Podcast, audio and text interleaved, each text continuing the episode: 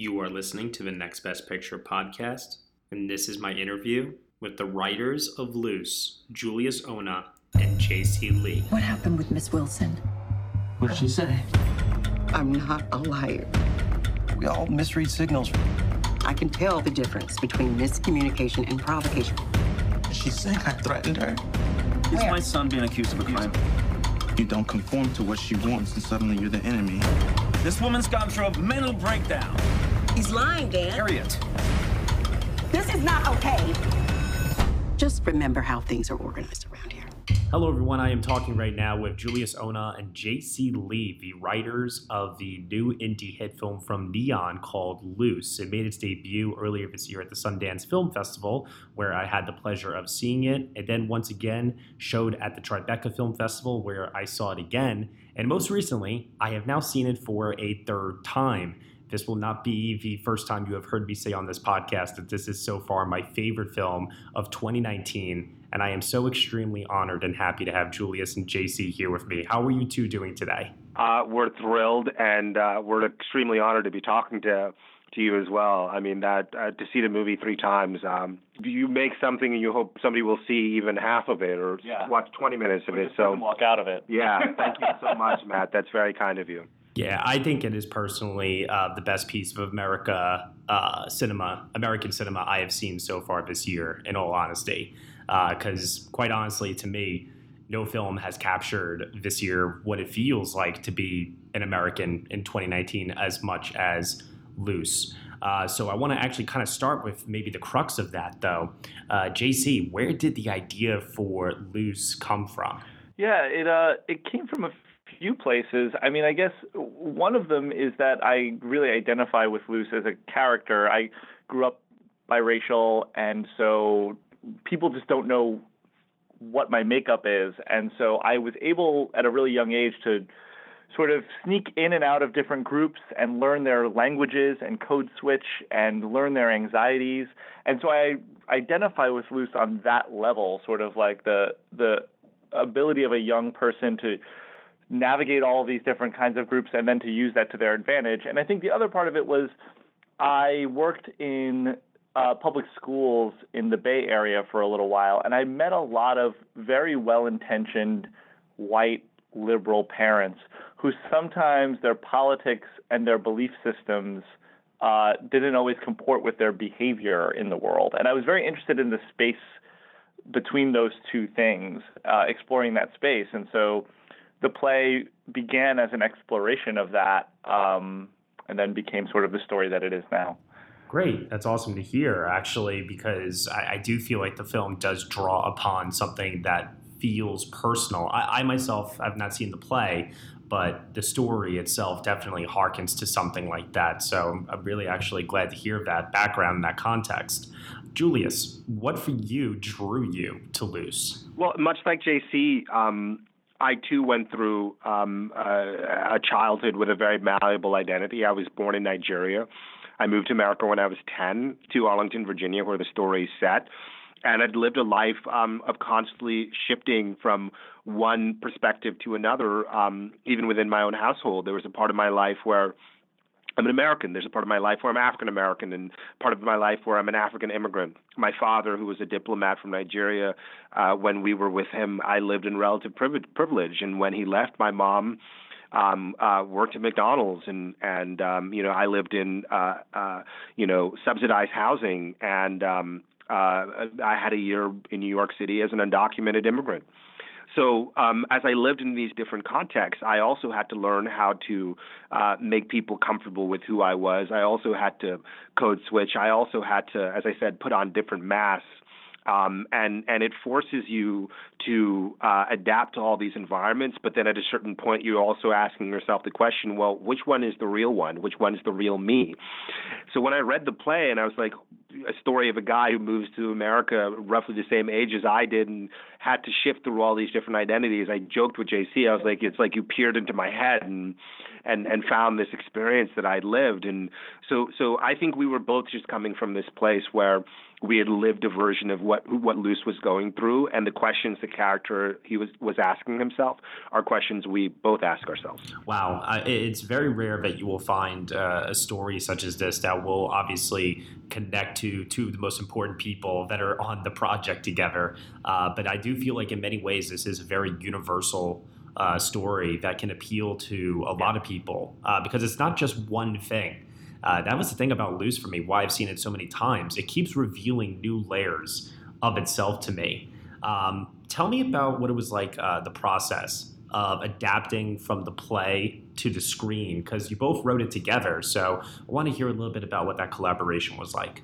Again, as you said, it's such a rare thing to find someone who ha- shares a working vocabulary, but also is interested in creating the kind of complicated story that I think Luce needed to be to be a successful film.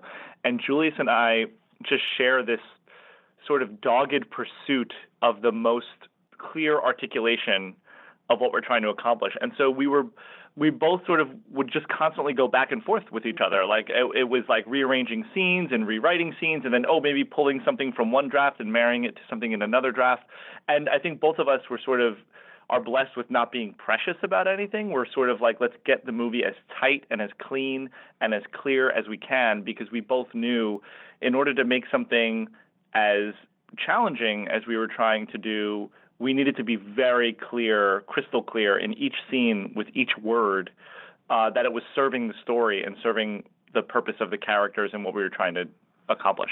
It has to be added, though, that we were starting with a very brilliant foundation, which was the amazing play that JC read. The moment I was done reading it, I just said, wow, what a opportunity to to take the brilliant questions he was asking and doing it in a way that wasn't prescriptive, wasn't didactic, but was trusting the audience to have the intelligence and the wherewithal to walk away from a story this complex and be able to not just understand it, but then to, um, you know, uh, uh, really dig in deeper and start to try and find some of their own answers. So then from there, it was really taking that robust foundation, and you know, I like to call it expanding it vertically and horizontally because that's how I was taught, um, and horizontally in the sense of creating more plot. So taking these characters, adding a few more characters, taking some of the things that you know would be done in a play through dialogue, and just trying to find situations and, and, and scenarios where we could dramatize some of those ideas, um, and then thematically also expanding it a little bit more, which again comes from adding more characters, you know, uh, having a very specific context like Arlington, Virginia, and that world. And as JC said, you know, um, that the back and forth I think is a really healthy part of the process. And what I love about working with JC is he's not precious. I mean, what, the very thing he was saying, like there were things he would be like, oh, we don't need that from the play. It's not, and I'd be like, oh, but I love that. Even just if it was a line of dialogue, be like, it's such a beautiful, you know, uh, written so beautifully. Let's find a way to keep that in, but it always had to be justified. And I think that that that was the thing, right? Not being precious about losing or keeping things, but always just making sure that it was justified by who these people were and the decisions they needed to make to tell the story. And then from there, the themes can emerge organically. You talked before about not being precious necessarily. So I, I imagine that extends over to casting. Uh, can you tell me a bit what the casting was like? Because JC, I would imagine that you have a pretty strong idea of who these characters are uh, but obviously in two different uh, formats to stage and on the screen. Uh, sometimes that can be the same people, other times it's not. Uh, tell me what it was like finding these particular actors for these roles and what that experience was like. Yeah, I'll just say, I mean, I, I'll let Julius talk more specifically about each actor and, and how they came to the to the project. I'll say I always view these things as a collaboration, right? So you have a version of a character in your head and on a page. And the goal is to find a person who can then come in and collaborate with that material to elevate it into something new and different and more interesting and exciting. And I feel like we were so blessed on this movie because every single actor in every single part did that. Every single actor took material that is really thorny and challenging and difficult and made it accessible and easy and deeper. And I'll let Julius talk to how like uh, we got to each person. Yeah, I mean, look, casting wise, um, as JC said, you want to have people who are willing to collaborate, but then the other uh, aspect of that is you also want people who are willing to take ownership of these roles. So for me, uh, from a directing standpoint, if you have to constantly tell people who the character is, and they're probably not the right person for the role. What you want is somebody who has a kind of innate understanding of it, and you're just helping shape and guide. So um, I love Naomi Watts. I think she's brilliant. And when we were uh, adapting this in the writing process, she was the person I, I was really envisioning because I wanted to work with her since seeing her work in uh, Mulholland Drive when I was in film school and just uh, or theater school actually for undergrad, um, and was like, holy shit, this woman is brilliant, and she just comes with this sense of real warmth, but also intelligence that I thought would humanize Amy. So as her character plunges on this journey she's taking, kind of a, of a self-discovery and awakening, you could go on that journey with her. And then Octavia, who's another person who's at the top of the list. I mean, just what a brilliant, formidable actress who has uh, this strength to her, and to also get to see her do something different or, or a bit different from what she'd done in the past. Um, they were our kind of two first anchors. Um, and and then you know Tim came kind of organically um, as we were trying to figure out who would work well with Naomi with the trust and an intimacy, and they have to do some pretty intimate things in the movie, and it was just a funny coincidence that they'd done funny games with each other. Um, Haneke is somebody who I love a tremendous amount, and Caché was a bit of an influence stylistically for me in how I wanted to approach this film from a directorial standpoint. Um, but the real tricky part was always going to be Luce. You know, there's no list that you can go to of here are the great actors who won Oscars or whatever. Um, who can play a 17 year old former child soldier. You have to go find that person. And um, I thought it would end up being somebody who was coming from like a theater background or whatever the case might be. Um, but uh, Kelvin just sort of emerged, and I had had this breakfast with him. Uh, he was asking a bunch of questions about the movie that made me think he didn't understand the role, so then he wouldn't be able to take ownership of it. But he was actually punking me because um, then he came and sent an audition tape that blew all of us away. I was just stunned.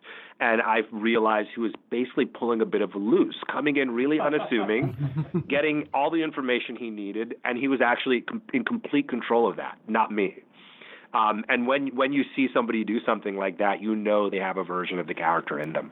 Yeah, yeah, no, totally. I, I, I understand completely what, what you mean because to me, this is pitch perfect casting. I honestly, every time I've watched it, I never exactly know what Luce's intentions are. And it's intentionally kept vague that way, and it leaves open just so many different levels of interpretation uh, throughout. That highlights the suspense of it all. So for Kelvin Harrison Jr. to walk that fine line is just a testament to what a great actor he really is. For, for JC, uh, what was like the process uh, for you in terms of coming from? I, I, know you had done some producing and writing and television before, but from moving from TV and theater to film, uh, how has that transition been like for you on this project? I mean, I had a, I had and continue to have a lot of trust and faith in Julius as a leader, and so really I was very, very hands off. I mean, I I was sort of would engage.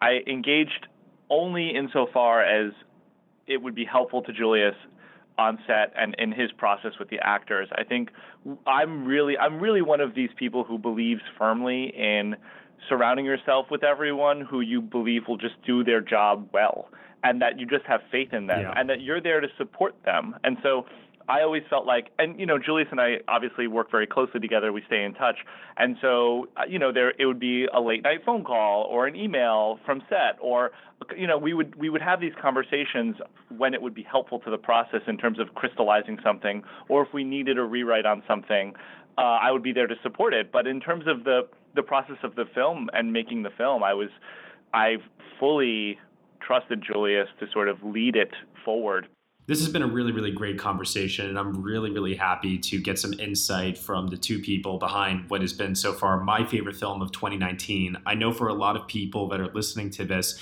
they may not have seen Luce yet as it continues to expand to their uh, marketplace. So tell me this much without giving away any spoilers, because this is truly a very twisted movie with a lot of surprises in store from both of you, in your own words, what is the ultimate message you want people to take away from Luce? Um, that multiple truths can exist in the same space, and that it must force us to reckon with our own perceptions, uh, perceptions of ourselves, perceptions of others, and how that builds the world we live in. Uh, for for Julius, uh, it's pretty much the same thing, maybe in slightly different words. It's uh, this idea that we have to be willing to stand outside of our own experience and our perspective, and to not make the assumption that what we think we know or believe is the sole answer. There's oftentimes when we deal with these kinds of issues that are so complex, there's a certain arrogance that some people have that, oh, I'm woke, or I got it, I'm, I'm already beyond this, or that I'm not capable of some of the internal biases that the movie is exploring. And they either shut down, shut off, or push it away. And ultimately, at the end of the day, the only way we can have the real conversation and ask about how power and privilege works in this country is to try and challenge ourselves to see how we all contribute to the system. Because the truth of the matter is, no matter who you are, even if you think you are apathetic or apolitical, you're contributing to the system by choices you make just in terms of how you treat other, other people and, and, and your, your, your choice to not be involved or to stay above the fray, the fray is a political choice at the end of the day. Um, so um, it is important for us to know that there is no one size fits all truth or answer, and that we all contribute to the world we live in, and we all have to stand outside of our own experience and consider the much bigger picture beyond ourselves. Choices are extremely important, and we must be held accountable for those choices. So I hope that everyone that's listening right now makes the right choice to go see Luce, being distributed by Neon in theaters August 2nd. Please, please, please, please, please, I implore you all to check out this film. Julius, JC, thank you so much for taking the time to chat with me today about this remarkable film. I really, really hope others will come to see it for what it is as well. Thank you, Matt. You're, you're a rock star. We appreciate all the support, man. You're so awesome. Thank you. All right. You two have a great day. Take care. Bye. Hey everyone, thank you so much for listening to my interview with the writers for Luce, Julius Onah and JC Lee. You have been listening to the Next Best Picture podcast. You can subscribe to us on iTunes, SoundCloud, Google Play, Stitcher, TuneIn, Player FM, Acast, Castbox, and also on Spotify. Be sure to leave us a review on Apple Podcasts. Let us know what you think of the show. We really appreciate your feedback and your support, which you can lend over at Patreon for $1 minimum a month. You can get some exclusive podcast content from us. Thank you so much for listening, as always, and we shall see you all next time.